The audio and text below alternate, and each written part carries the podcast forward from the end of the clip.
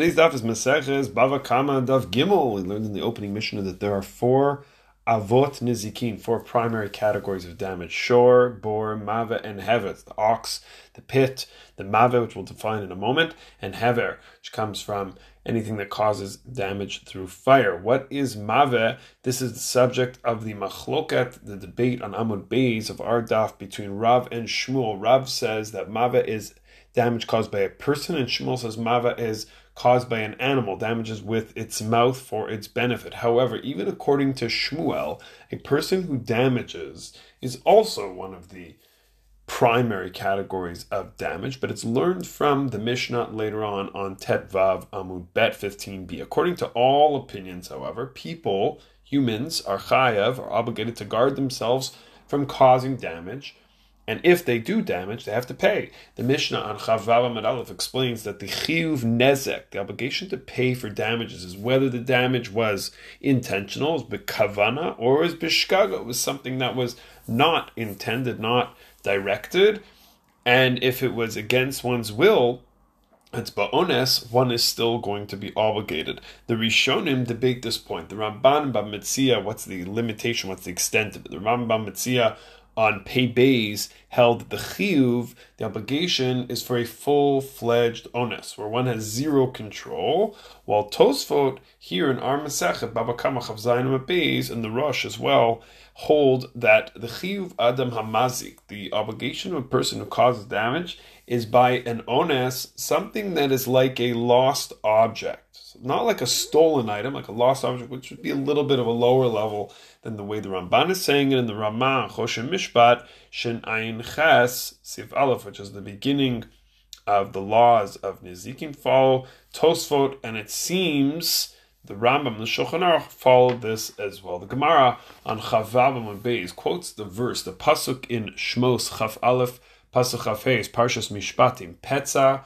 Tachas Petza, and learns from here wound for wound, learns from here the source that a person who damages his friend any which way has to pay for the damage. While from Vayikra Chav Dalad Chav Aleph, Makeh Ma Yishalmena, later on, and Pegimel Beis learns from this verse that the chiyuv nezek on somebody else's item. So there's a separate verse to back up the idea of causing damage to some person's body, and a separate, different verse altogether to tell us the law of paying damage that's caused damages caused to somebody else's items. The question becomes what if a person says, I'm going to cause damage actively, it's not a big deal because I'm planning to pay for it.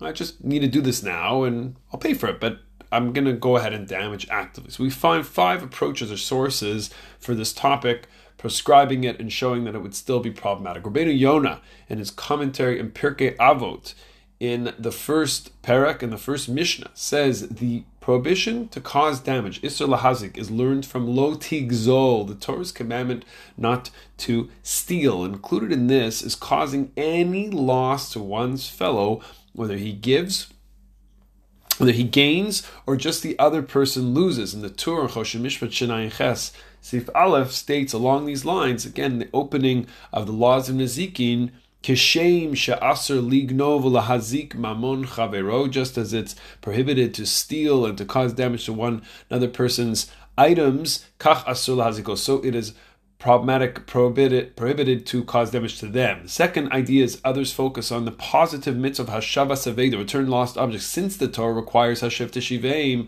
to return lost objects, in the lota say lotu chalita lem, you're not allowed to pretend, ignore the fact that you found this lost item, even though the fa- the finder, the object, is not responsible for it being lost, but not returning at that point is going to be a negative commandment, even if a person didn't take it for themselves. And by taking it, one is mevatel hashiv teshuvim. Therefore, kol shekin, it's asur. It's going to be prohibited to actively cause somebody else loss. The third and fourth idea, the Yad Ramah Baba Basra Chavav writes the source is either lifnei iver or v'havtalecha kamelchan. Finally, Reb Chaim Brisker said the source is from Eloy and Balav. In other words, from the fact that an ox owner has to pay kofer to to atone for the sin of, for example, killing somebody because the ox kills somebody because the owner was negligent in watching his animal may imply, therefore, it's a obligation of the Torah on a person to watch his stuff, and all the more so for oneself to not damage somebody else or their belongings.